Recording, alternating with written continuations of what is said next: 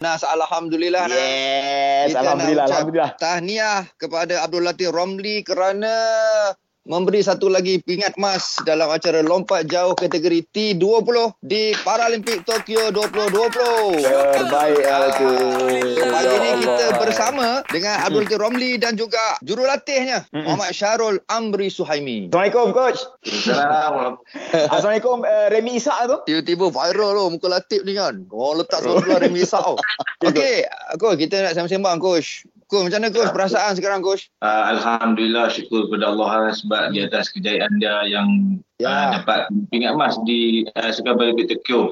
Ya. Uh, dan saya ucapkan terima kasih kepada seluruh rakyat Malaysia yang mendoakan kejayaan dia. Latif macam mana Latif? Perasaan sekarang? First, syukur Alhamdulillah lah dapat mempertahankan saya punya pingat emas yang lima tahun lepas dan selamat Tokyo ni saya punya target memang nak mempertahankan ping- pingat emas Alhamdulillah uh, tercapai saya punya target lah. dua Kami duk tengok Lotek punya lompatan tu kan. Kalau lah boleh waktu slow mo tu kami nak tolak bagi depan lagi tu. Pecah rekod tu. nak tolak tu. Tapi tu pun untuk apa pingat emas dengan pingat perak pun jauh eh dia punya Jauh, beza jauh, tu, jauh. eh, Latif, eh. Alhamdulillah. Ha, alhamdulillah. Nah, Lah, tak bahaya juga. Dalam lompatan tu, dia ada enam lompatan. Kita tak boleh nak uh, selesa. Uh, macam contoh kita ada pengalaman dah dekat, dekat Dubai. Uh, masa dekat World Champ Dubai tu, Latif dah konsisten 7 meter ke atas. Paling jauh pun 728. Dah Lebih kurang tu. Hmm. Atlet daripada Belanda, uh, dia lompat 6 meter lebih lah. Sekali je dia dapat. 739. Oh, terus. Tapi masa tu kondisi Latif tak cantik. Maksudnya dia, dia mengalami uh, kecederaan Kecederaan. ketika lompatan. Oh. Okay. Okey. Eh, sekarang Latif okey ke ni? Injured ni? ha, sekarang tak okey nak jalan pun tak boleh kalau pergi makan pun naik wheelchair wheelchair pun boleh pakai Baru beli, baru beli macam.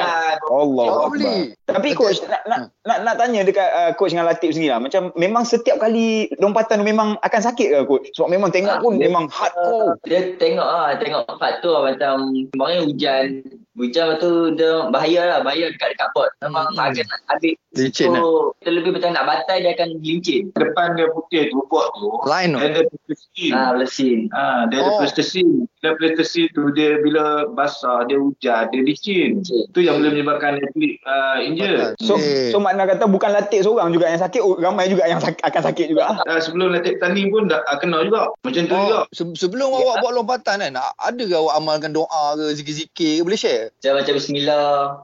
Ah, Ha. Ha. Juga kan kita doa kat orang mudahkan saya punya lompatan ni. Maksudnya memang setiap kali tu, memang setiap kali nak lompat tu, itulah doa Latif eh. Ya. Tak sebab hari, hari tu Datuk Azizullah Seniawang pun ada share juga kan eh doa Ah. dia sebelum dia uh, kayu eh. Tip macam mana awak boleh kekalkan um, apa motivate semangat tu diri awak tu Positif lah kan. kan. Ha, positif Ah, tu. Motivate tu semua datang first dari family lah sebab dah dah tak berapa bulan, 9 bulan. Ha. Tak jumpa family dah. Mak dah pesan buat yang terbaik kat Tokyo dan bayang jangan jangan tinggal lah. Dah dah pesan yang tu lah. Oh. okey rahsia dia tahu apa Ha. Ah. uh, lima waktu di surau letik Hmm. waktu ketika di apa majlis negara ketika quarantine base Oh. Alhamdulillah.